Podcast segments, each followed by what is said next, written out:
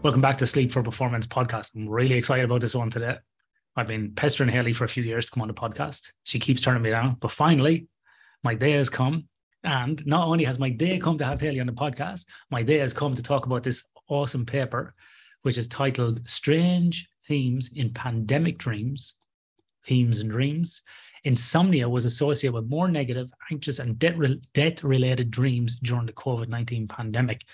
Now we'll come back onto that title in a few minutes, but before we do, Hailey, let's uh, let's talk a little bit about you because I don't really know that much about you. I've seen you a lot on Twitter, um, ResearchGate, and so on, but I don't really know you as a person. So um, let's spend a few minutes getting to know one another, as the as the man says. Um, who are you? Where are you from? What are you doing? well, uh, lovely too. I don't think we've actually met properly before this. So no, it's um, actually technically illegal to use cash, and it's illegal to talk to people face to face now. That's that's the new thing since 2019. Since 2019, no in person, no cash. well, um, yeah, very nice to meet you. So I'm a psychologist. I've worked predominantly in the sleep disorders area.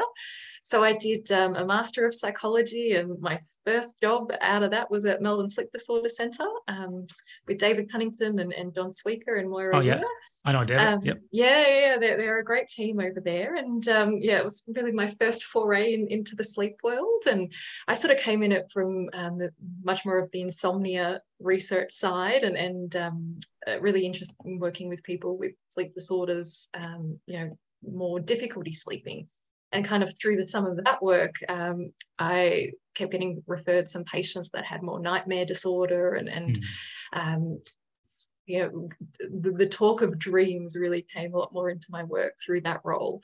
So um, yeah, I've sort of come at this from a much more insomnia clinician and, and researcher.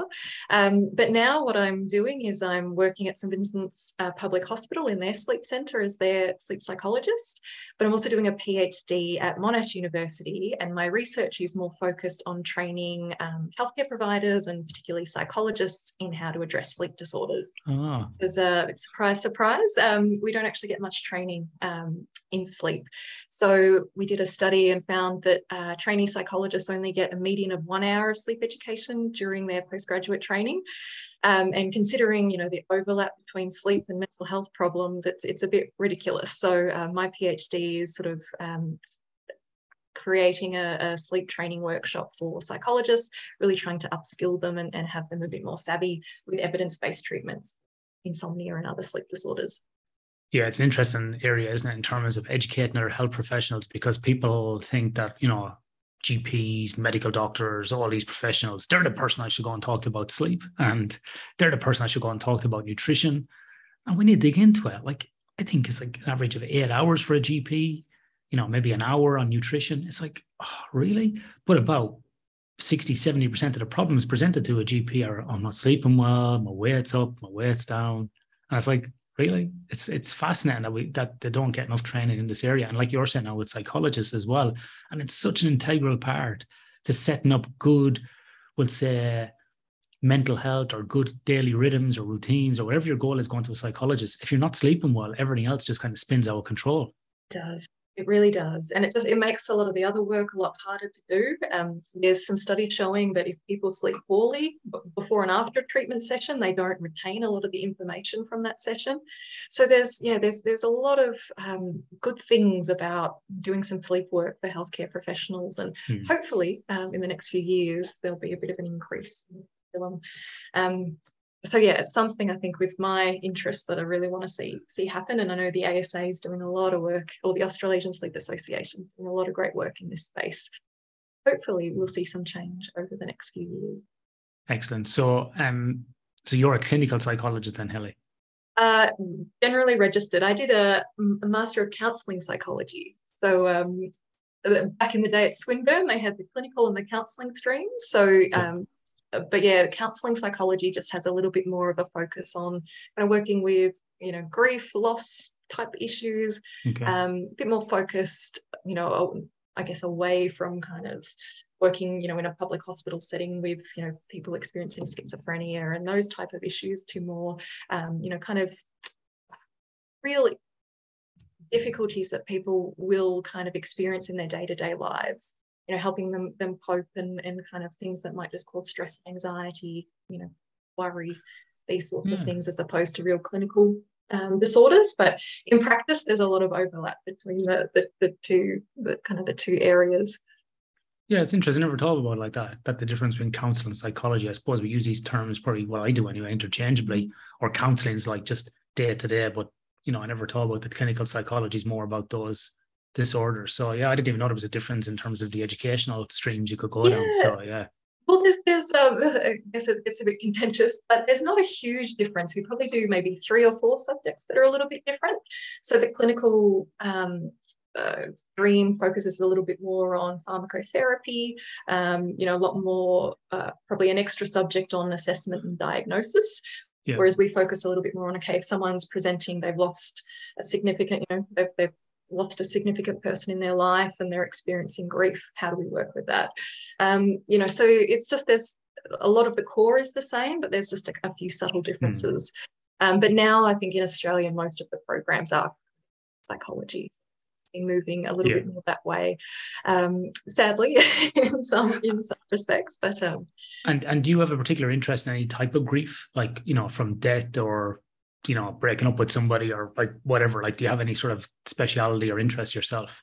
Yeah it was sort of i guess in doing that degree. I, I um, just became very interested in sleep. You know we, we had a two hour lecture in sleep think david morawetz um, came in who's a, a counseling psychologist um, came in and kind of yeah, gave us a lecture. And I sort of, instead of going down the more typical counselling psychology path, I went much more into sleep. So um, did a looked at online um, insomnia treatments. There was an e-therapy centre at, at Swinburne um, and also kind of um, insomnia clinic at Austin Health, did a placement there. So I sort of, I, I didn't kind of go the typical route and, and do more kind of of those relationship based or, or mm. grief and loss type of placements. I sort of went, mm, I'm going to stick a little bit more to sleep. Yeah, yeah which would which would have a lot of overlap anyway, because in times of grief, like your sleep would be yeah. completely, yep. you know, out of yep. control, wouldn't it? So lots of lots of overlap. Um, yeah, interesting. And so you did psychology as undergrad as well. Yes, yes, did that, and uh, yeah, I had my first uh, sleep project uh, during that with Christian um, uh, Christian over at Melbourne Uni. Christian Nicholas. So um, he, I think I was one of his first students going through a sort of a behavioural neuroscience subject in sleep. So we did a little project on the hyperarousal hypothesis of insomnia. Um, but yeah, that that degree, it's a little bit more behavioural neuroscience and psychology. Yeah. And I went off and thought, oh, I'm a bit sick of uh, studying. So I went off and worked in um, more organisations. So I did a recruitment consultant, uh, then went and worked at uh, Department of Human Services for a few years, and then sort of cycled back um, to do my masters. So yeah, sleep wasn't necessarily a straight linear path. It was a little bit of interest, and then go off yeah. and do a few other things, and it just kind of kept coming back. Um, oh look, it, I, it never is for anybody. it never is for anybody. Like I think um, so Cassie Hilditch, I spoke to her this morning in the States. She wanted to be a firefighter living on a farm. That was her original plan. um, Nicola Barclay, in the who worked at Oxford, she wanted to own a, a cake shop. Mm-hmm. Uh, Siobhan Banks at UniSA was into theatre and drama and wanted to be an actor. Um, Brandon Marcello in the States, who does a lot of stuff in recovery and sleep, he was doing a undergrad in theatre design. Uh, I did my undergrad in adult education, but before that was in the military. Like so, everybody comes from these weird and wonderful backgrounds, which I think is really interesting because no one's on this like. And I keep saying it every podcast, no one's sitting chewing their pencil, looking out the window, going, "Someday I'm going to be a sleep scientist." Yeah. Like, it's not even anybody's. what I dream radar. about, yeah. It's what I yeah. I dream about sleep.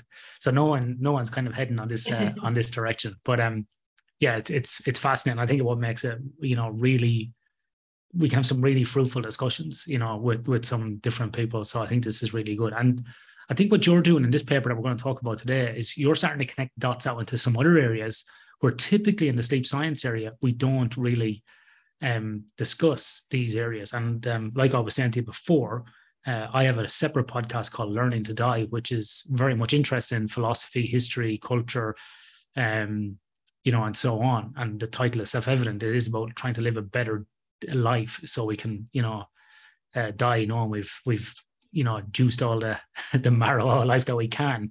Um but um in this paper here um this strange dreams and pandemic dreams let's let's focus onto this. So, was this part of your PhD research or something separate? No, this was a, it was I guess a bit of a side project. Um, I was doing I guess doing my PhD with Melinda Jackson, um, and we're sort of like watching this pandemic unfold and both thinking, oh my god, this is going to be such a massive sleep disruptor um, out there in the world and we just we have to kind of study it and understand it. So, um, and with the pandemic, I was about to start rolling out a sleep education workshop to trainee psychologists, and we just had a whole bunch of cancellations of the the universities going, look, we don't know what's happening yet. We need to mm. cancel and pause. So we had a little bit of time to kind of just refocus and do this study. So I call this my second PhD. so this was more we were really interested in kind of the you know people having insomnia for the first time and people and clinically i was seeing people that had already had sleep problems it then getting a lot worse and also a few people going oh this is great i love lockdown i'm sleeping much better. They were seeing kind of just a lot of strange things with sleep. And we started to i think melinda and i ourselves we were going i'm having these really weird dreams and, and all these things happening and we started to hear a lot of media reports as well. So we um, in i think it was about a month we got this study up and running and with Prerna and Moira um, Junger as well, part of the original study team. And we just sort of, uh, you know, uh, in, in three or four weeks, just kind of put together this study and included one question about dreams. And because we're not predominantly dream researchers, our question was a little bit different. We didn't use their sort of typical dream questionnaires, which kind of ask people, you know, um, they've done studies before the pandemic mm. looking at kind of what types of dreams people normally have. Um, being chased is, is a big one, sex dreams as well is number two. Um, but we didn't ask things like that. We more were just asked an open ended, kind of more qualitative descriptive question about, you know, have your dreams um, changed since the beginning of the pandemic? And if they have, please tell us more about it. So we sort of started from that perspective. We just asked this question um, and then some qualitative analysis on it because what we found was actually quite interesting. Um, now, now, what's interesting before we get into the methods and results of this paper is that, you know, people would think, and you've probably had this question as well when you give talks, people would think that sleep scientists are experts in dreams. And they don't really understand that the sleep science or the chronobiology is nearly a cold, harsh science, very akin to engineering, where it's fact and you know very objective measures, and we don't get into these subjective. Well, we do a little bit of subjective, like how do you feel, how refreshed, but mainly to kind of marry up or look at the disparity between objective data. But we don't do a lot of this qualitative research where we're looking at themes and outcomes and approaches that generally done in social sciences or even in psychology. We tend to shy away from that. So this is this is really a new kind of domain for sleep science or sleep scientists. Would you agree? Yeah, I, I, look, there has been a, a, a, you know a group of pretty amazing researchers doing, you know, keeping up with the dream research. But when I've looked at, and I know with the study when we tried to get some funding for it, some of the feedback was, look, don't look at dreams, you won't get funded for it, mm. because it's sort of that that idea that it's a bit of a pseudoscience, that it's, you know, it's not hardcore neurobiology, or you know, that we've got these, you know, really quantitative measures which we can look at it. Um, so it is something that, you know, kind of yeah been left off to the side um, you know, and the focus when, you know, I think researchers do look at it, it's more looking at REM sleep, so rapid eye movement sleep. And we know that's a stage of sleep, where we do have more bizarre dreams and those sorts of things. But yeah, the, the kind of the subjective experience and what people are actually kind of, you know, thinking and feeling and, and um, you know, imagining in their dreams, we don't really talk about it. Um, also clinically, you know, as a I'm a psychologist that work in works in a sleep disorder centre, and when I first started at Melbourne Sleep Disorder Centre, I remember sitting in on a patient with one of the doctors there and um, talking to a patient that was having nightmares. And the doctor asked me, you know, so from a psychological perspective, you know, what are the current theories about what dreams mean and all this sort of stuff. And I kind of gave a bit of a blank look. I'm like, I've got no idea. We never covered this. You know, we really didn't talk mm. much at all about dreams. And it's sort of just something that, you know, yes, people with depression might experience some more dreams and nightmares, but never, you know, we, we never really covered it in what we do about it and how we treat it. Um, but there is, I, I, think there's a lot to it um, that we, you know, still to be explored. And there's some really great researchers. I don't know if you've read the book When Brains Dream by um, no. Bob Stick. Uh, yeah, Bob Stickgold and Antonio Zadra. Um, it's it's awesome. Um, highly recommend if people are interested in dreams to, to get on it. It came out in 2020. I think. Um, but they are, uh, I think Antonio Zadra, he does a lot of research looking at nightmares, parasomnias, lucid dreaming, a lot more qualitative um, kind of data. And, and Bob Stickgold, he comes from more of a, I think it's oh, biochemistry, a lot more kind of, you know, neurotransmitters and brain regions. Um, but he's also done a lot of looking at, at dreams and how, you know, kind of REM sleep and memory during sleep and things so um, there's, mm. there's definitely a few people that have been doing it for a while and, and still do, but it's a very small community, I think, within the sleep field um, that, that really kind of investigates dreams. So interesting enough, it's time for me to confess, Kelly. As a good Catholic boy growing up, forgive me, Father, for I have sinned. I have crossed over into the dream world already, tongue in, tongue in cheek. So I actually have written an essay called Death, Dreams, and the Divine, which is currently oh, wow. in, in, in editing. And I give a lecture on this topic. It's something that's been kind of swirling around in my in my brain for a while. And I gave a lecture on it a few months ago at a, a sort of a private social club, you want to call that here in Perth. It wasn't the Illuminati. Um, um, it was Illuminati, yeah. Um, and I give this presentation. I was I'm going to go very kind of off the rails here, very esoteric in some ways. But I said, if you're willing to kind of have these challenging ideas, I'll do it. The lecture was for 45 minutes. I allowed 15 minutes for Q and A. I thought I was going to get out of there in an hour and a half. Four hours later, I got out. People were absolutely fascinated by it, and so I'm uh, I'm exploring this area of like like it says like dying, dreams, and the divine. This relationship with like a, a divinity. But you know, you talk about dreams and research. And a couple of things I found like researching this essay, and I've spoke spoken to a few people about this. Uh, one is a guy called Dr. Christopher Kerr. Have you heard of him? Mm-hmm. He's written a great book called Death is But a Dream. Now, his research basically is about um, the dreams and visions that people have before they die. He works in a palliative care center and he's a, a medical doctor and he's written this great book on it which is really interesting about the types of dreams that people have. However, when we dig more into dreams, like you were saying, it's interesting that we call it a pseudoscience. But the modern founder, I suppose, if you want to call it him that, of today's science was Rene Descartes, who basically used, you know, the integration of numbers to, to show scientific, um, you know, evidence or theory. But what's interesting about this, and I'll just read this little paragraph here, I read from it. Well, not exactly word for word, but he's the guy that came up with like cogito ergo sum, I think, therefore I am. Now he uses numbers in science, but do you know where he got that idea from? No, a dream, I'm guessing. A dream. And and more importantly, the dream was an angel who came from God who gave him this in- instruction and said to him that conquest of nature is to be achieved through number and measure. Mm. So we're so quick to dismiss dreams and go, but look what happened here. The second best example is a guy called Ramanujan. I can't. I won't pronounce this right. I'm doing the man injustice. Sri S R I N I V A S A. Someone is roaring at this. Listen to me. Srinivasa Ramanujan. He was an Indian mathematician. There's a brilliant movie on him um, called The Man Who Knew Infinity, um, where um, Dev Patel plays him. And this guy was around in the 20s and 30s. This guy went to the from was taken from India and went to Cambridge, where his mathematics, right, were like crazy. Had three thousand nine hundred results of his mathematical work, and he he died at thirty two years of age in nineteen twenty. And the story was written on his life in 1991 called A Man Who Knew Infinity. Now, he was asked, where does he get all his work from? Nearly 4,000 mathematical proofs. He said, it's not me. He said he credited this to a family goddess, an avatar of the god Vishnu in the Hindu tradition.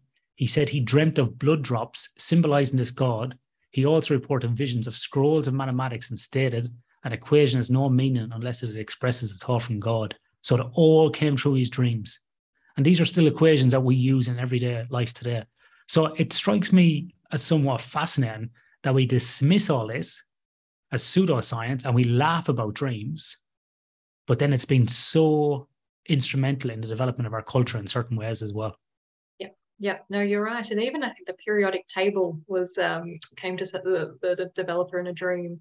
So. Really? Yeah, so it's sort of something that you know, I think people find it really profound and they derive a lot of meaning um, from their dreams. But I, I, guess where science isn't quite there, we don't understand.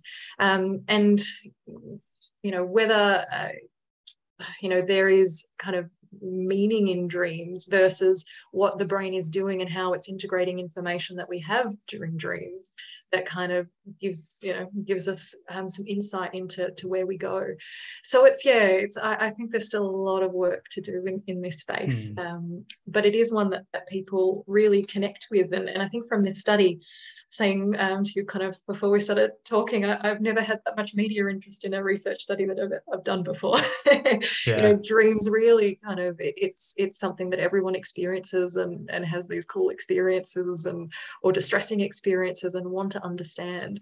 So I think as a sleep community, actually doing a little bit more work in this space can be a really great way to um, you know engage with the community um, mm. and also might further you know our understanding of sleep and and you know the reasons that we do it. yeah, I, I, I totally agree.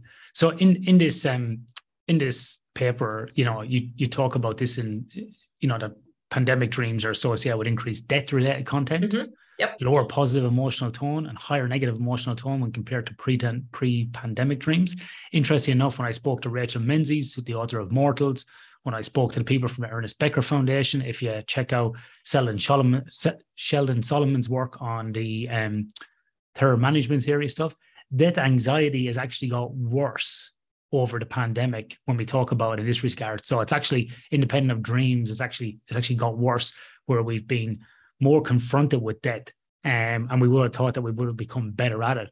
Now, recently as well, on my other podcast, Learn to Die, we also interviewed a guy called Dr. She- Professor Seamus O'Mahony, who's been involved on the Lancet Commission, which is a report on um, the value of death. And so it goes into lots of these is- issues as well. So lots of overlap. And so this is this is quite surprising. Um, were, were you surprised at this in terms of the background for for this paper?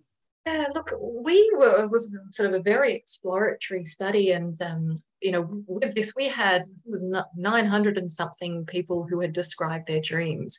So Sukhjit Bains, who was an intern in our lab, and I went through these 900 and something dream reports and sort of coming up with okay, how do these kind of fit together and what are the kind of the common themes and kind of underlying narratives within all these statements and the, the death related content you know we kind of coded it as a sort of a survival theme in these dreams you know we saw a lot of people like they were having kind of it was really flight flight, freeze response you know there was a lot of kind of wars death disaster you know kind of apocalypse type dreams you know, kind of again, really signaling people are scared for their safety. Um, you know, that, that there is sort of real threats in, in the world, and this is kind of coming through into dreams. Um, the death related content, we saw a lot of people that were, or we, we read a lot of these statements, they were talking about, you know, that they're dreaming about kind of, you know, loved ones that had already passed you know the, the, thoughts of their own death or, or the death of people who were close to them. And also this kind of really touching in on you know people that were their loved ones and and you know think dreaming about people that they can't access during the pandemic.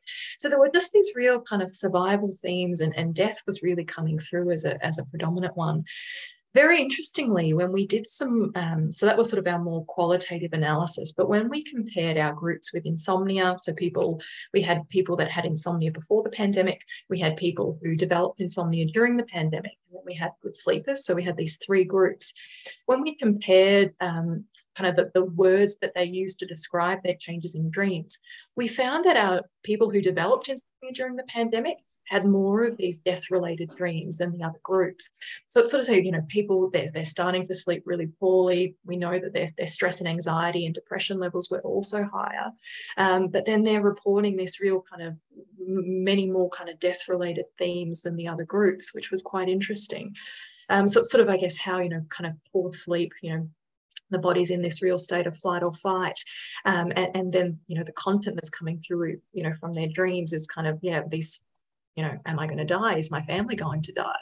You, know, you can understand why they would be having a lot more of those experiences. Yeah. This is this is really interesting, and again, this lines up with some of Christopher Kerr's work, where people, when they're you know coming towards death, that they have these dreams and visions of actually loved ones um, before they die. And there's a book called Deathbed Visions that was written by a guy called William Barrett, who grew up in Jamaica. So this was back around 1800s, and he was actually a friend of William James, the modern founder of psychology. And they founded they founded like a lot of the what they call psychical research societies in in in Europe and in, in America. But William Barrett was ended up being a professor of physics back in Dublin, and he was really interested in this. And so people would have you know visions of of people who had passed or they would dream of people who had passed as they were approaching death. So it seems like in your work as well as even though these people weren't approaching death, the actual death anxiety that was exacerbated through media, which they wouldn't have had that media 100 years ago, you know, being in their forefront of their mind, really kind of, for some maybe either protective mechanism or something else, connected them with these people that had been gone. This is this is fascinating, isn't it? Yeah, definitely. And, you know, we did see also some participants trying to make meaning from their dreams. They're trying to understand these experiences. And some def- did report, you know, that increased social media and just the reports, you know, all the, the news related death reports and all these sorts of things they thought were triggering them.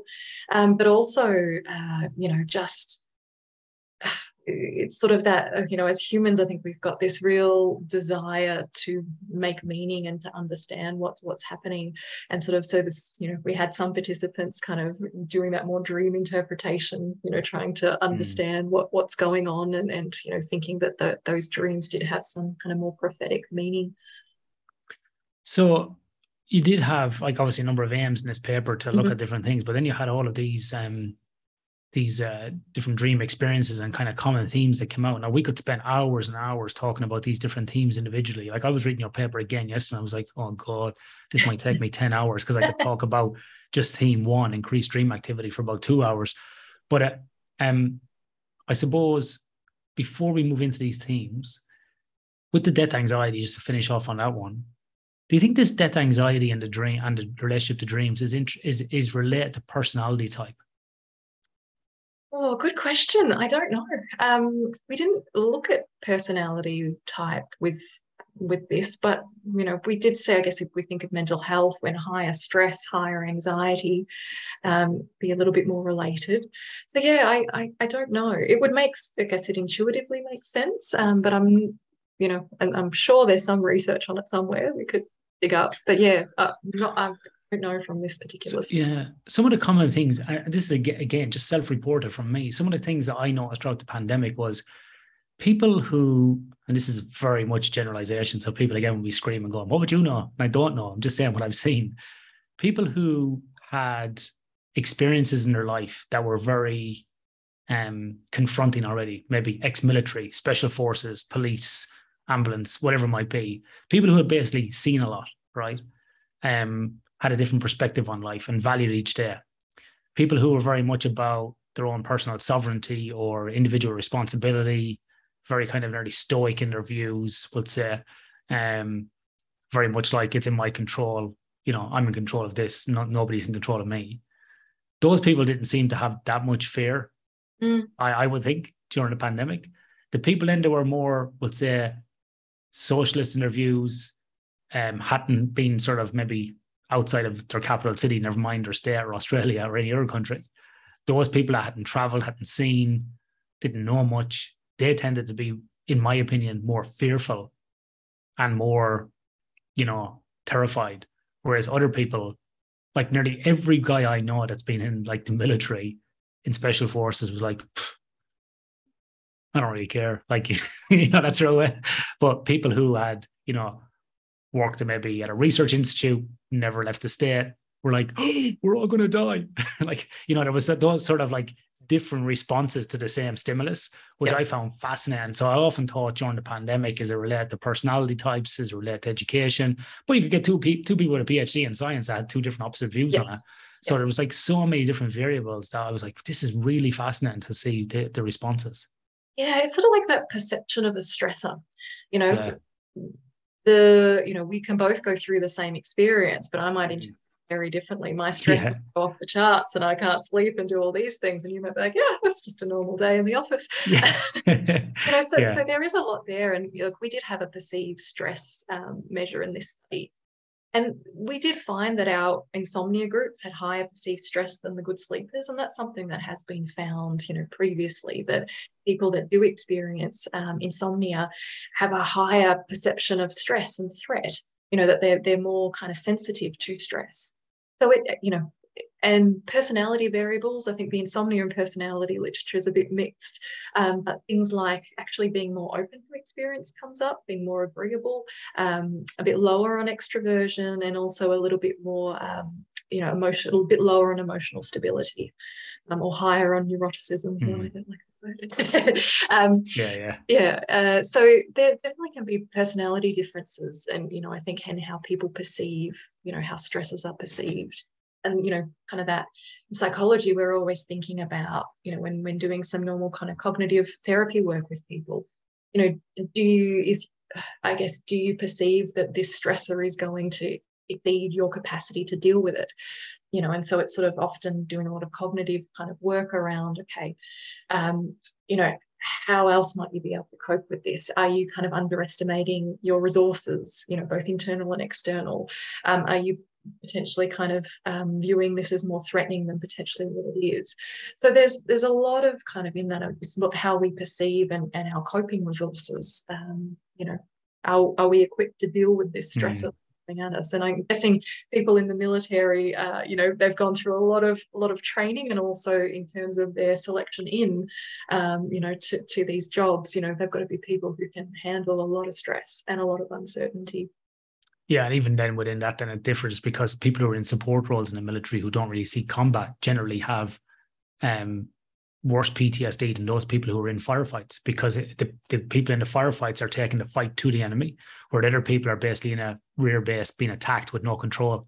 Yes. So it's very it's very interesting when you start breaking those down again. So yeah, and again it depends on on people of your local yeah the yeah. control aspect yeah it. your locus of control you know it gets back into kind of stoic philosophy as well but very interesting. I think it's so hard to tease out different sort of approaches for people and sort of and so and I don't think it's just linked to introvert introverts or extroverts. It's it's really a lot more complicated. It's so complicated, yeah. But that could be that could be a whole podcast in itself. Yeah.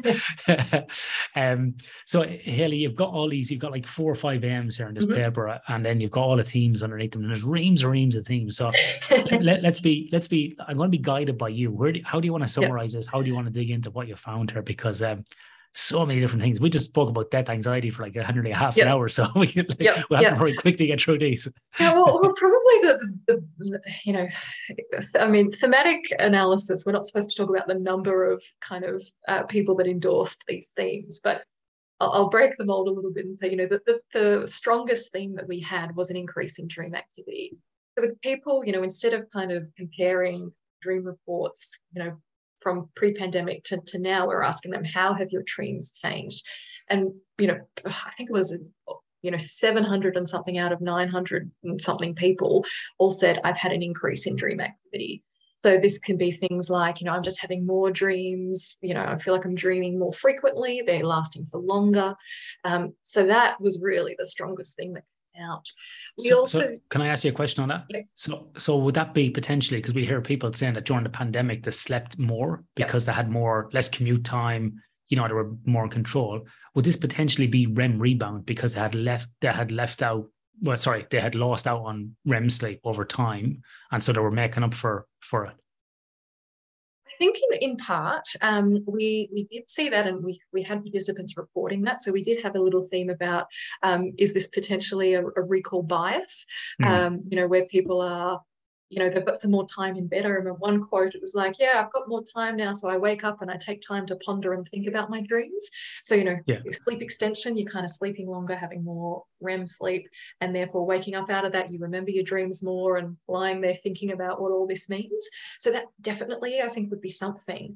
But the other part of it is we had a big chunk of um, participants with insomnia who are not necessarily sleeping more, they're having more fragmented sleep or disturbed sleep. Mm. And there's this idea um, that, you know, if we wake up directly out of a, well, it's not here, I think it's, it's based in research, but if we wake up after having a, a dream, we're more likely to recall it.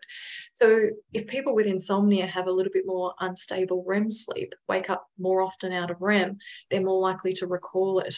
Um, and without having a lot of great, good quality REM sleep, they're often more kind of higher stress, higher anxiety the next day. So I think that kind of sleep extension is part of it for some participants, but I also think having more fragmented and broken sleep could be another part of it. Mm. Um, and without sometimes having to get up super early in the morning, you, are sort of your sleep's a bit more consolidated when it's into, you know, you've got it in this short period of time. But when you can sleep in, get up whenever you want, you'll also have a bit more fragmented sleep. So I think it, yeah, a lot of the the routine sleep wake kind of routine changes around the pandemic could definitely be, be playing a big role but also the higher levels of anxiety um, as well. Kind of it's sort of a, a perfect storm. perfect storm, yeah, yeah. Yep. So that was the that was the main theme you found coming through. So the increase in dream activity. Yep. What, what was the what was the next one after it? The next one we called it high definition dreams. So I remember reading these dream reports, and people are just sort of like, "Oh my god, they're so my dreams are more colorful, they're more vivid. Um, mm. You know, I've got more of these sensory experiences. Like I, one dream report they're like I, am dreaming about someone smoking tobacco i can smell it i can it's like i'm there yeah, you know it's or i'm cooking and i can i can you know i can see the i can see the ingredients in all their colors i can smell them i can feel them so really that's sort of like these heightened somatic kind of qualities to the dreams. So we called it, it was sort of like, you know, I think during the pandemic, we got a new TV. It was going from like kind of the older standard definition to like this whiz bang high definition um, TV, and that's kind of what we were seeing in his dreams. Just everything was kind of, you know, on steroids in a way. It's much more colorful, vivid, bizarre.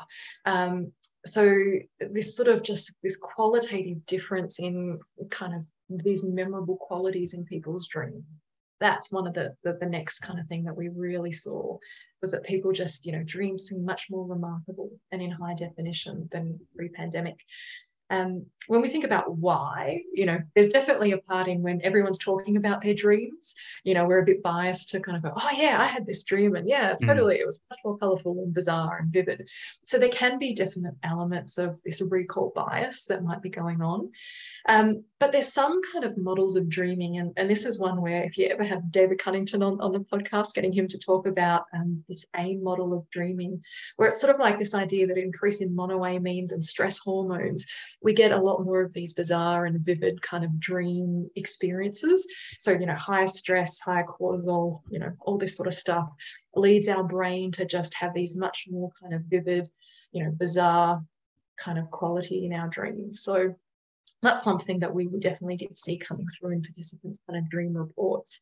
Um, which was really interesting. And, and, you know, it was kind of, it's one of those things doing this study. It was, I think it's the most fun I've ever had doing a, a research study in terms of data analysis and just reading kind of what, what people had, had written about their dream experiences. Just, yeah, some, some really interesting, unique, you know, scary, kind of heartwarming. There was just, you know, every mm. emotion under the sun kind of coming through in the dreams. Now, you also had a theme here which might be related to this, which was like negatively charged. Yeah. Yep. So this was like the more the bad dreams and the nightmares yep. and so on. Um, what was going on here? Yeah, so um, definitely, whilst we did have some positive dreams, it was sort of our last category.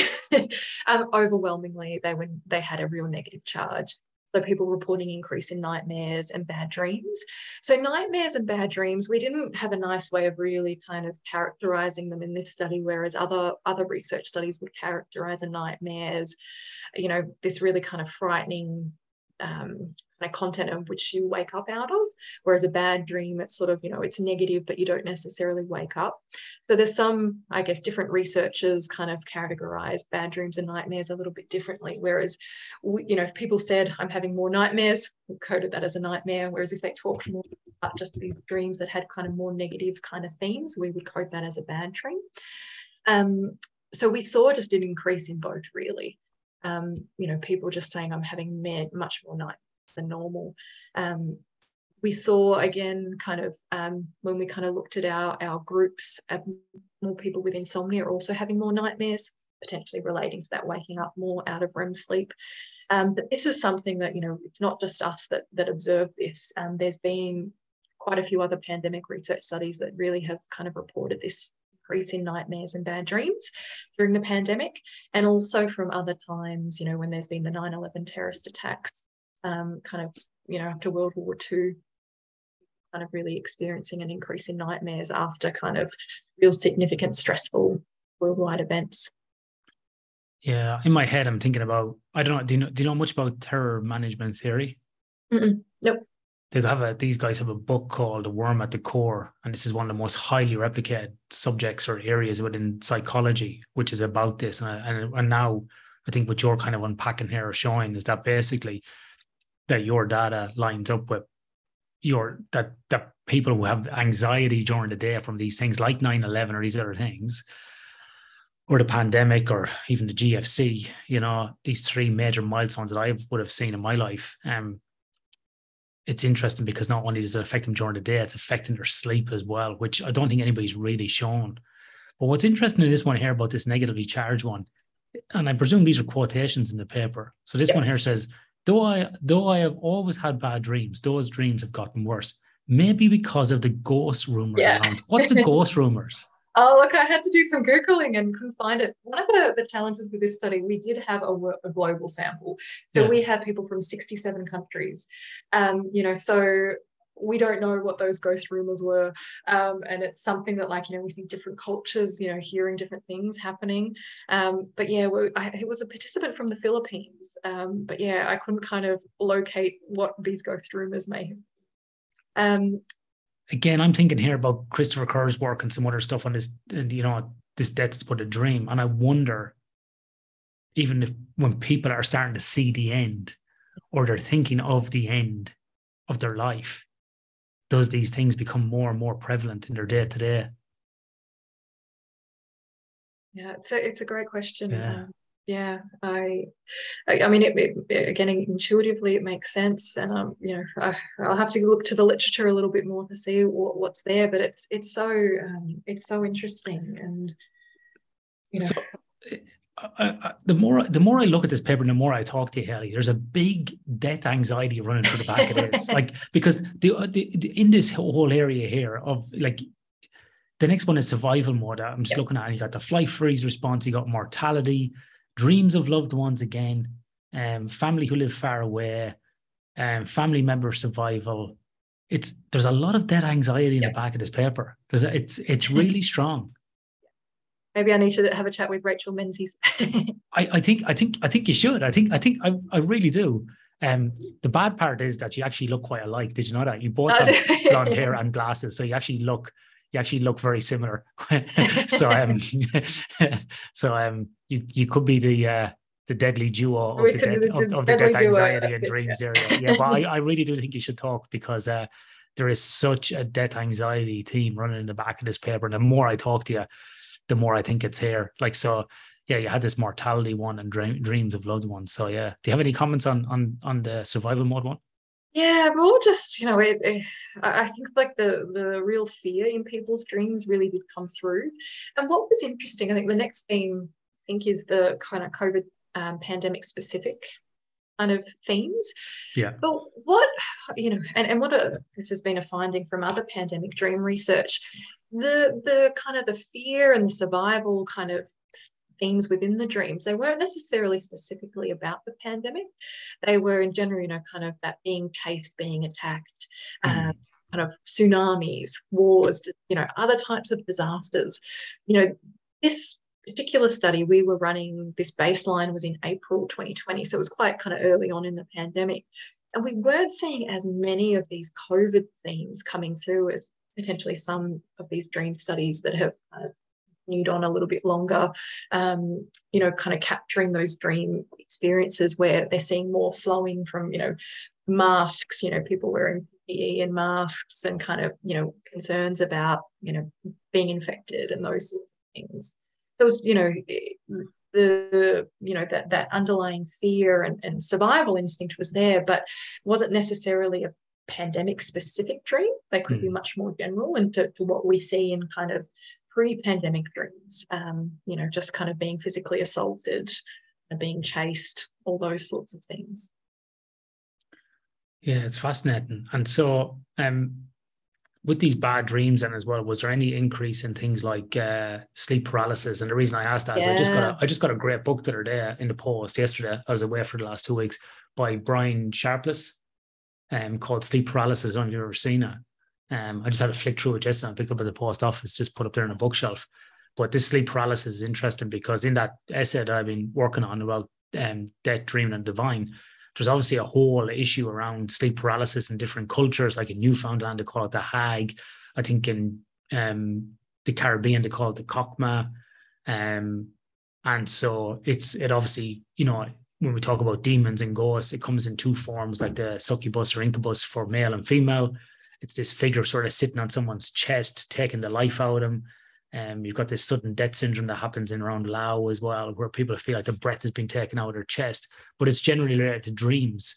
Um, and so I'm just wondering, with all this stress and anxiety and death around, were, were, was this sort of parasomnia increased as well? Yeah, we did see that. We had, I think we did have some budding sleep scientists within our, our sample as well, but people so people would actually call out and say, I'm having more sleepwalking, sleep terrors, mm. um, uh, you know, even I think someone did use the word sort of hypnagogic hallucinations and things.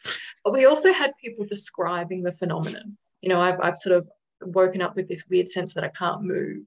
Hmm. You know, so we did see that that peak as well, which we, you know, we do know that people have more parasomnias, you know, if they're so predisposed um, in times of stress and, and anxiety. So yeah, we, we was a it was did come out as a theme um, as well. So I'm going to go really, I might, I might start going really esoteric here. That's fine. So, are, are you familiar with Carl Jung's work around dreams and dream interpretation? The Carl Jung, the scientist or philosopher, or scientist, psychologist, whatever you want to call him? Uh, I wouldn't say I haven't uh, looked at it very recently. so, obviously, so, he's he's spoken about like the collective on the collective consciousness. So, and this kind of goes across into what people might call Indra's net in Hinduism and Buddhism, like you know this kind of very invisible net all around the world, which people who have psychedelic experience report seeing. It's very interesting. There's a whole heap of research happening in that area as well. But do you think maybe that these fears, or if we talk about, if we take it to be true that these dreams are, let's say, vehicles for information to us in the examples I gave earlier on in Descartes and the Indian mathematician, let's just say that that, well, hypothesize here that this is basically you know a vehicle for getting information would it be possible then that the collective consciousness is uploading all this anxiety and it's being re- coming down basically again in, in in terms of dreams for people with the like what's your thoughts on that oh gosh that we're all connected a big one in, a, in a weird way yeah. yeah. but again this is this is this isn't the ASA so you can say what yeah. you like I don't watch what I say but I don't know, like the collective consciousness sort of idea. You know, there was there's a dream researcher, um, Tor Nielsen, and he reported this. He called it a dream surge. You know that, that this kind of this experience, like everyone's going through the same thing. You know, sort of the pandemic, although people's situations were different. You know, whether you were you know upper class, lower class, mm. um, you know, you had a job or, or not, you weren't protected necessarily from, from the pandemic. Everyone had, you know, increasing levels of, of worry and, and, you know, you know, we saw in our in our study, you know, um, about 45% of people having these strange weird dreams. So it's sort of like it's definitely a uniting factor. Um, you know, we're sort of all in this together. Um, whether, you know, kind of or you know what it means collective consciousness I, that i'm not sure of you know, there, there's going back to sort of, you know, some of the more Freudian kind of ideas about dreams that they're repressed wishes and, you know, to our deepest desires kind of coming through that's too, you know, too scary for us to kind of look at. Um, the day there's sort of not a, you know there's not much research kind of going through to support those ideas you know, compared to the other end of the spectrum, which is more kind of the activation synthesis models, which is more that dreams mean nothing. They're just random firings of our brainstem and our, our prefrontal cortex is trying to put it all together and just make sense of it. You know, I think we kind of fall somewhere in the middle. I, I, I don't I don't know if there's enough data to, to talk about, you know, whether our dreams have meaning, you, you know, mm. they're, they're kind of meaning for that collective consciousness or, you know, that they're prophetic in any way. Um, but you know, individuals you know it's how we sometimes put that meaning to and, and it's an opportunity for learning and you know the idea that when we when we dream our brain you know it's kind of our prefrontal cortex is really kind of you know it's, it's not um, operating as it does during the day. So we've got more of this opportunity for our brain to put together these associations uh, loose associations. Um, you know kind of things that happened to us long ago that we've you know consciously forgotten about, but our mm. brain is going, okay, something stressful is happening. I need to sift through all these networks and find out, you know, what's going on so I can kind of work out how I feel and what I'm going to do moving forward. You know, I think there's a lot to that sort of that idea.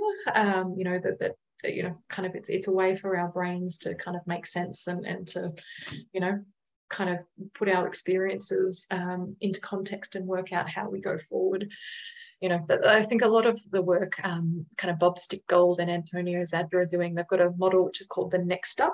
Um, it's kind of it's quite new, um, but it's this idea that our you know our brains are really trying to explore associations and, and kind of you know make sense of what's happening to us. I, I I I would totally agree with that because I've often thought to myself that it's basically our brain is to use modern language is like machine learning. It's yes. taken into you know our past experiences, our current experiences, and then it's trying to make sense of those to predict out for the future. And I think in some ways that's how we're we you know we go oh I dreamt this was going to happen or deja vu. And maybe there is some sort of psychic ability in that. Now, whether that's happening by some sort of divine intervention, whether it's some collective consciousness, whether it's some external input or output, or whether it's just a force of, um, in a very cold scientific way, it's just basically looking at all those variables. So, you know, if we can do this in terms of AI or sort of online, why can't we do it, you know, in terms of our brains? And we're quite, you know, highly complex machines in, in terms of that way. Um, so I think that's that's exactly what it is. That has to be a function of a how how how that's being done I don't know. It's a bit like I suppose like when you look at creation and science, people go, "Well, this is just all scientifically, you know, proven," and people go, "Yeah, but God did it." So it's like it's that kind of same thing as well. Like who who actually who's who or how is doing it. But the other thing on this, what you just said there about the, about the, the dreams there, Hailey. Do you know if any of this research has been done in something like military, where there would be um, experiencing that sort of heightened anxiety? Um, and I, that's the only kind of example I can think at the moment, or maybe frontline police officers where great question because that would be a nice kind of correlation to see maybe that could be our study me you and yeah. could do that study actually yeah. Yeah. because that oh, would be interesting to see like because if it is this kind of like you know tsunami wave of the pandemic coming at people so it'd be very interesting to see about maybe new police officers new military people going or even if they were just not new but maybe had gone to an area where it was high crime or had gone into a military um, you know what you might call like a, a theater of war so then there's a kind of ramp up. Do people have the same responses because of the stimulus, regardless of the training? Yeah, great question. I look, what I don't know too much. I know they did um, sort of dream research on on kind of I think first responders after 9-11 mm. some things, um, and sort of seeing uh, you know kind of a lot of kind of 9-11 imagery and things in dreams and that you know people who kind of continue to have a lot of these dreams would have higher rates of depression and things down the track. You know so there's definitely um, you know i guess in these sort of times of disasters and wars and earthquakes where they've looked at, at i think some of the first responders. But i don't know if any of this has really been done in that sort of setting just you know kind of people embarking on the, on their careers and, and looking at the changes from pre to post terms of their dreams and, and sort of, you know, who goes on to continue having these, you know, uh, you know, dreams that, that may be more stressful and death related. Um, versus you know people who you know their dreams change and there's a bit more mastery or empowerment and things in their dreams as, as they move forward um, there's one interesting study it's totally not about military people but one interesting study which looked at kind of depression in in um, kind of women post divorce and having a look at what mm. you know hmm. whether their dreams predicted kind of you know their recovery and they found that that for women who had more dreams where they kind of bit more power dreams about how they stood up to their ex-husband and you know these things uh, actually had lower rates of depression moving forward than women who continue to have kind of dreams where that where kind of their ex-husband had power you know so so this idea of kind of you know within your dreams actually kind of being a bit in charge and having mastery and, and having some control and some power may actually be a little bit protective in terms of kind of the mental consequences um, you know of, of nightmares yeah. post So, yeah. So this is a bit like uh, you might be too young to remember this, but do you remember in the eighties there was movies called Nightmare on Elm Street? Do you ever I've of it. I haven't seen it. I don't think. Yeah. so they were like the most scary things ever in the Yeah. eighties. Freddy Krueger, you know. Yeah. Um, um, and so I remember when I watched the first one, I was about maybe eleven, which I wasn't supposed to watch, and I was like, "That isn't even that scary." I was gone, and I really wasn't put off by it. Yeah, Uh, I get more put off by Irish myth- mythology than anything else. That scares the shit out of me. Um, but in that as well, that was a kind of a central theme to like being attacked in your dreams by this demon or Fred, this guy Freddy Krueger. But one of the main things in that, Johnny Depp was actually in those movies when he was Ah, young. Yeah. Yeah. Yep. Yep. Um, before he wasn't on heaps of coke. Um, but that was a kind of a theme of that dream was it? So Yeah. said that was about empowering and to fight back Freddy in these dreams, you know. And I think um, I only saw bits of this on Gogglebox. Is a Stranger Than Fiction, uh, the show on Netflix. I think they go into some sort of like meditative state, or it's not dreams, but this is where they, they fight people as well. Um, I watched the first season and I was like, oh, I can't do any more of this. Um, and they've got um the Kate is it the Kate Bush song that's got got all popularity. that's from- right, yeah, yeah. That's come back as well. yeah. running on yeah. running up that hill. Yeah, yeah, running up that hill. That's it. Yeah. Yeah. we're talking about my my playlist of my childhood now. Um, um, so yeah, and so it's interesting that ve- the dreams can be used as a vehicle to for empowerment. But is it that they get empowered during the day and the dreams are reflective, or you can merely use as like lucid dreaming, where you can use that then to to empower yourself for the daytime activity, or is it both? Well, it's like there. So there is kind of, I guess, the use of, of kind of these changing dreams and you know, uh, of therapeutic techniques like imagery rehearsal therapy and even lucid dreaming therapy for people who have nightmares. Um, and part of that treatment is to, you know, I guess in imagery rehearsal therapy, it's it's one, it's kind of you know, there's a lot of education that this dream has just got a bit, you know, people have repetitive nightmares. This dream's just got a little bit stuck. Maybe it served a function initially, but it's just kind of become a bit of a broken record. So let's see if we can kind of come up with either an alternate ending or even just make some changes within the dream. Can we change the background? Can we change the person? Can we change the object? Can we find that kind of hot spot within the dream, you know, where it turns from just a dream into a nightmare? And can we kind of consciously during the day practice this, kind of write out a new script, um, you know, so that it, you know, we're not as fearful of it. You know, we've got a bit more mastery over it, and we hopefully see that kind of translate into the dream. And there is, um, you know, there is some decent evidence about it. You know, exactly what it is and what component of it is it that we're, you know, a bit of exposure. You're rehearsing this dream during the day, therefore it's kind of like exposure therapy with a spider you know, if you kind of slowly, slowly, you know, you see a picture of a spider, then you're in a room next door to the spider and you're slowly moving towards Yeah, being in a room and touching that spider. Same kind of idea, exposure therapy that nightmare. Does it lose a bit of its sting? Um, or is it, you know, that mastery component? You know, I can actually change this. I've got some power over what's happening in my dream, and therefore um, this isn't so scary anymore. And therefore, you know, you're not getting that feedback loop and so a reduction in, in their nightmare frequency. So there's, you know, there's definitely something to these techniques. They, they, you know, especially imagery rehearsal therapy has, you know, some decent kind of randomized controlled trials and things now, and they are being used uh, for people with PTSD nightmares and all these sorts of things. Hmm. Um, you know, and once people are sleeping better, there's that positive flow and effect to mental health too. So I think there's definitely something to it, um, for sure. Yeah, I think I think that's interesting about the exposure therapy. Yeah, because it's so it's so true. Yeah, you know, you think about things you were afraid of as a child, and then you gradually got used to them. You know, and you you move people along, and like you're saying, could be be near to it, beside it, touch it, pick it up, whatever it might be. Yep. You know, It- it's um, you know, when we when we conquer those fears or we do those things, are so empowering.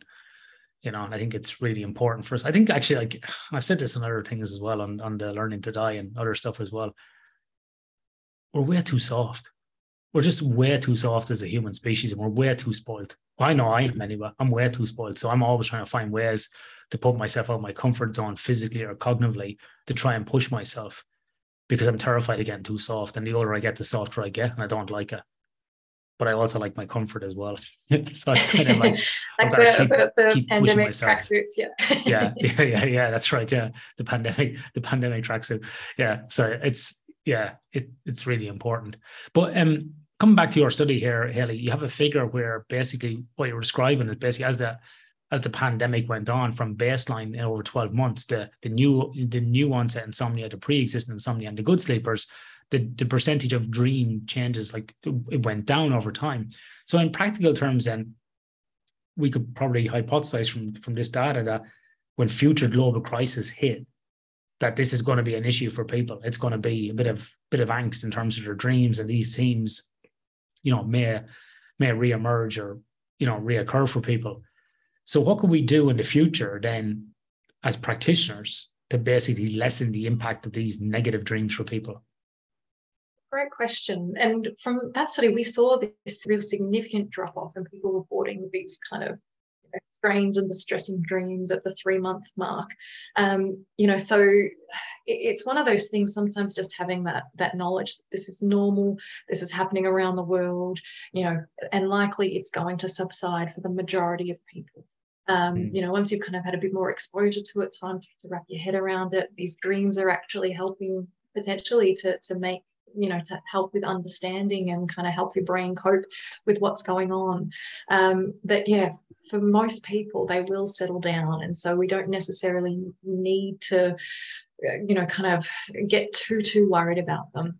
Um, so i think that's kind of one of the biggest takeaways. For a lot of people um, you know it's kind of this too shall pass. Um, mm. if we're going to, to some more buddhist philosophy yeah.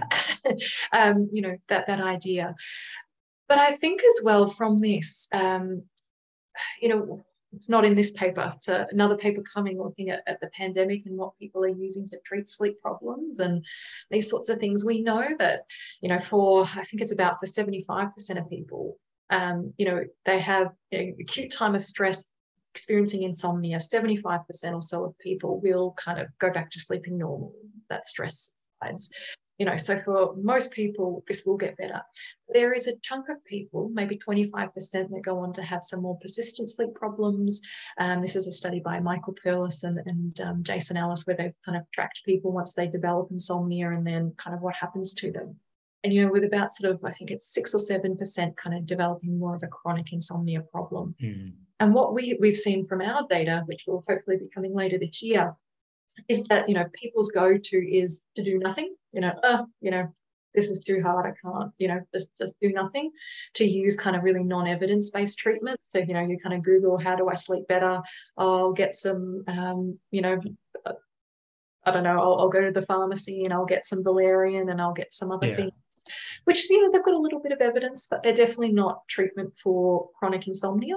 Um, or you know they'll they'll kind of um, listen to binaural beats and other relaxing music and things, which you kind of you know kind of makes sense, but they don't you know can help you know with a, a night of poor sleep from now and then, but they don't treat a chronic sleep problem. Whereas what we saw in our data, the overwhelming thing is that you know only a handful of our more than 2,000 participants kind of accessed cognitive behavioral therapy which is you know first line treatment. Um, you know, people are using everything else before they're getting to, to CBTI. So it's sort of this idea that if if I think you know, for most people, sleep will settle down. You don't need to do a lot.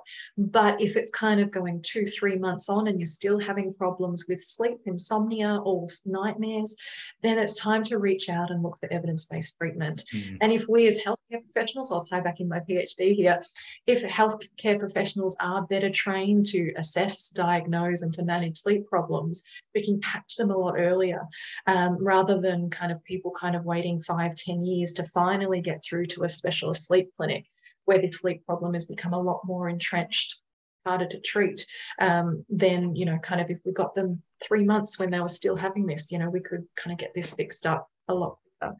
so i think you know the, the message is that we really need to do a lot more to, to help get people access to evidence treatments if they are continuing to have sleep problems kind of you know three months onwards from whatever this event is we can kind of triage you know, people get better, great, you're good, um, but let's get needed um, kind of proper treatment. And Hailey, during the pandemic, we we saw you know people like we said responding in different ways to the dreams, but we also saw people responding in different ways during the day.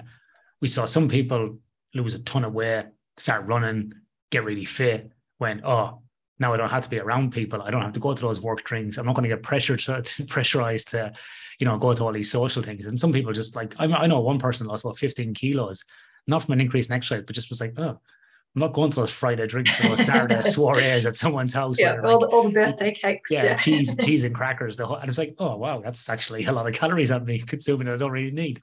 And then we saw other people go the opposite, where we saw alcohol sales go through the roof, you know. And I, I always think it's funny as someone, well, not funny, I think it's actually quite sad and, and quite shitty, really, that in a lot of countries that we closed gyms and pools and stopped people exercising, but we didn't close bottle shops and access to alcohol. I thought it was just from a public health message, and it was absolutely bonkers, right, for us to do that in in many countries, you know.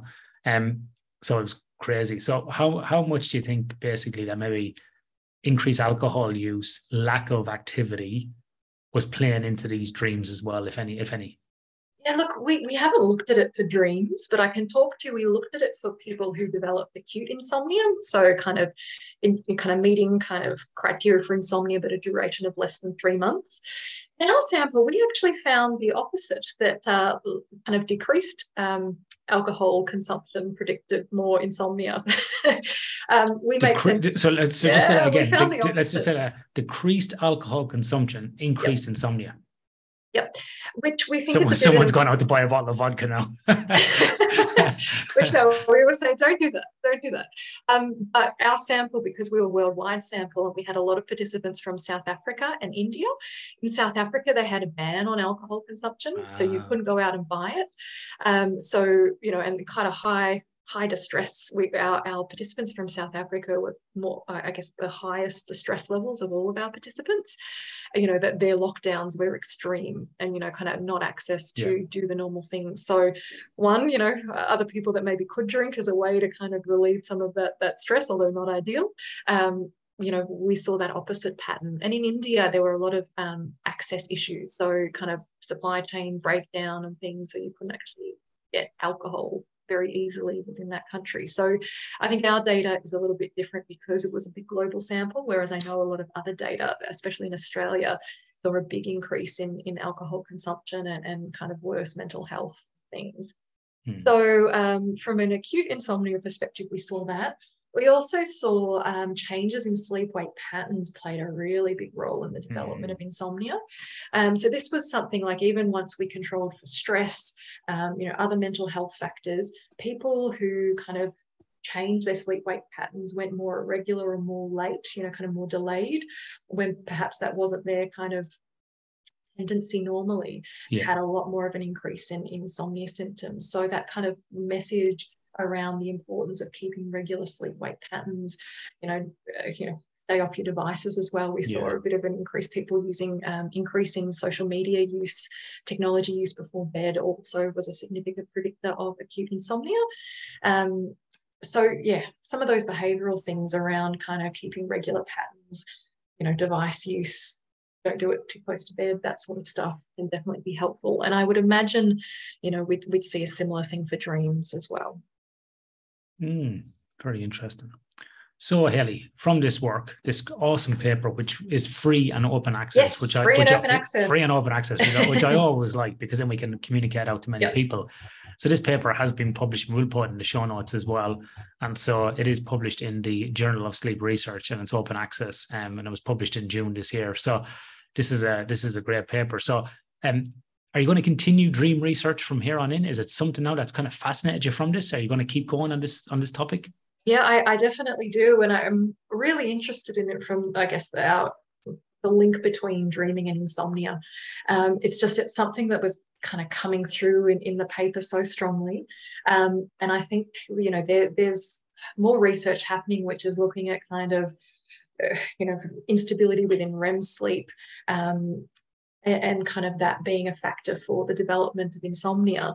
Whereas, yeah, a lot of people aren't coming out and looking at what is the, the kind of, you know, the qualitative components of the dreams that people are having. Mm, You know, I'm, you know, I guess coming from a counseling psychology background, I'm really interested in some of this more qualitative research and understanding these kind of components, not just from that kind of brain basis, but from that kind of subjective experience. So I hope so. I just say I guess got to find someone to fund me to do it. So if anyone out there is listening and, and wants to put some funding to these studies, we can definitely do them. hang, hang, on after this call. Um, so the other question then is: Is there is, is there any dream research labs in Australia? Because I'm not I'm not familiar or fair with any. Is there? No, no, much more the States and Europe um, kind of places to be. Um, Canada as well, um, Montreal, they've got um, sort of a, a, dream lab. I know uh, in the States, so at Harvard, they've got um, quite a couple of different dream researchers there. Also in Mississippi, they've got a, a sort of a suicide um, and mental health lab, and they do a lot of dream research as well. Um, so yeah, there's America, uh, uh, Canada, definitely places to be to do a bit more of this work. I think in Australia, um, at the Woolcock, they're doing a little bit more on kind of more REM sleep stability yeah. sort of stuff. Um, not so much on dreams, but having a look a bit more at insomnia and, and um, kind of REM instability and things and mental health. So so yeah, there's definitely a, an opening for people to do a bit more dream research um, in Australia if we can can get get uh, you know get get our act together and get something going. it's very interesting. So, um, when you finished your PhD, how much longer to go? Because oh, you're working as well. Yeah, yeah, always, you always, should know never to ask a PhD student that question. Do you know? do you know? Do you know? Do you know when I, I when I remember I did my PhD full time, so I like I, I left I left work because I was like yeah. I did have a go at it part time, and it is hard because you're doing yours part time, yeah. Yeah. And working, which is extremely difficult. So hats off to you for doing that. So I, I remember doing that, and within about six months, people were like, "So you finished?" I'm like, "What? what six months." And after you, you finished, and then, then I started asking people, "Okay, how long do you think it takes to do a PhD?" And I had anything from six months, six months, uh, yeah. right, to six years. Wow. Yeah. So yeah, six months. Yeah. I was like, what do you think this is? Yeah. Like, you know, it's not a TAFE course, like, you know. It's finished in, in six months. So was it a PhD? I don't think so. yeah, I think if you um, come in under three years, you'd be doing well. Like yeah, you're, you're flying, yeah. you know. So yep. but yeah, so I it yes. is the it is the bad question to ask. But um, yes. where, where are you on the journey? I am. So I finished all my data collection. Um, we so last study was um, how many did I have in the end? We've got a, a study with about 300 um, provisional psychologists going through sleep psychology training. And mm. a component of that's a waitlist. Yep. So it's all there ready for me to do the final write up. Um, I'm debating whether I just do go back and, and finish it off full time and get it done in six months. So if I do that, then yeah, yeah. Uh, yeah six months, if not a, a year or so. I think if I keep going part time. So it, it's it's definitely on the home stretch. Um, but yes, it's uh, yeah. There's something nice about still, uh, you know, being a PhD candidate. You you kind of um, can can take a little bit more time. You can read the literature. You can, yeah. It, there's uh, I don't know. I very much enjoyed my PhD experience. Um, even at this late stage, it's just yeah, gotta gotta uh, kind of six month express run to, to get it done. Mm might the way to go. I think I think that's a good sign. So many people like, oh, my PhD is. I'm like, well, why'd you bother doing it? Like, if you don't, I loved it as well. I think it yeah. was absolutely brilliant. So, and I, but I think when you're really interested in a topic and you really want to do it, it's completely different than some people start and think. You know, I asked them like, well, if you hate it so much, why did you do it? Oh, well, I did honors and I didn't know what to do. And then my, my girlfriend and my boyfriend was doing it, so I just did a PhD as well. I'm like, that was this fucking stupid thing to do. that was just idiotic. Like, you really have to really be interested. Pay, yeah, yeah, lot, lot to, to, do for just you know yeah. when you're not too sure of what you want to do. Um, I think you um, should be really passionate about the topic. If not, don't bother. Like you're just wasting your time and other people's time as well. So yeah, just don't be. It's not a forklift ticket. Don't take a box. You know. Yeah. You've, you've yeah, got to yeah. really. You got to really enjoy it. So yeah. So um, when you finish and and all said and done, what's the future for you, Hailey? Will you be will you try to go into full time research? Will you continue with your counselling? Will you do a hybrid? What's what's your future goal? Yeah, look, uh, you know, I'm, I'm going to try and, and go for the research career. I still want to do a little bit of clinical work. Um, sort of a, I, you know, in, in the sleep clinics, it's you know, it kind of keeps the research really relevant. Um, so if I can do a little bit of a hybrid, but yeah, I'd love to sort of make it more full time kind of research um, if possible. Uh, so uh, yeah, hopefully future research, um, be able to sort of yeah get some funding and uh, yeah go down that that track to sort of fellowship. Um, that that will be the dream. So uh, wish me luck. that would be that would be the dream. Yes, the dream of the dream. Yeah. Yeah. Excellent. And um, you think you'll be staying in Australia, or are you willing to move? Yeah. Stay in Australia. Yeah. Yeah. Yeah. Uh, yeah. I don't know. Like I did, I thought start a PhD, I um, was really keen to go overseas, and there's some amazing sleep research groups in the state. Um, but yeah, I think the pandemic. I don't know. I was sort of yeah, quite enjoy Australia. so yeah, well, depends where you are. yeah, I, I, I don't know. I sort of yeah, I, I, I, like Australia, and, and there's still a lot of great sleep research that's happening here, and we can still collaborate a lot with overseas over Zoom. Yeah. Um, so we don't necessarily have to go and and um, do the the hard slog of postdocs over in the states. So hopefully, yeah, yeah, stay here and and um, be able to continue on with some of this work.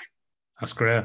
Well, look, Hailey, thanks very much for speaking to us today. I really appreciate it. And um, if people want to get in contact with you, how can they follow you, get in contact? Um, talk to you about your research or you know whatever it might be what's the best way yeah, well, I'll do a Twitter plug. Follow me on Twitter. yeah. Uh, sleep psych underscore Oz. Um, or yeah, you can. I've got a website, Hailey Meaklim Psychology. You can um, shoot me a query through that, and I'll get back to you. Um, or yeah, if you're going to to Sleep DownUnder this year, I'm planning to be there in person too. So if people are, are curious um, to have a bit more of a chat about some dream research. Um, yeah, love to love to connect. Excellent. Well, uh, check out the show notes for this episode. The full paper is there, and you can read it and go through all these themes. It's about 500 pages long. Um, definitely one to read. Hailey, thank you very much. No worries. Thank you so much.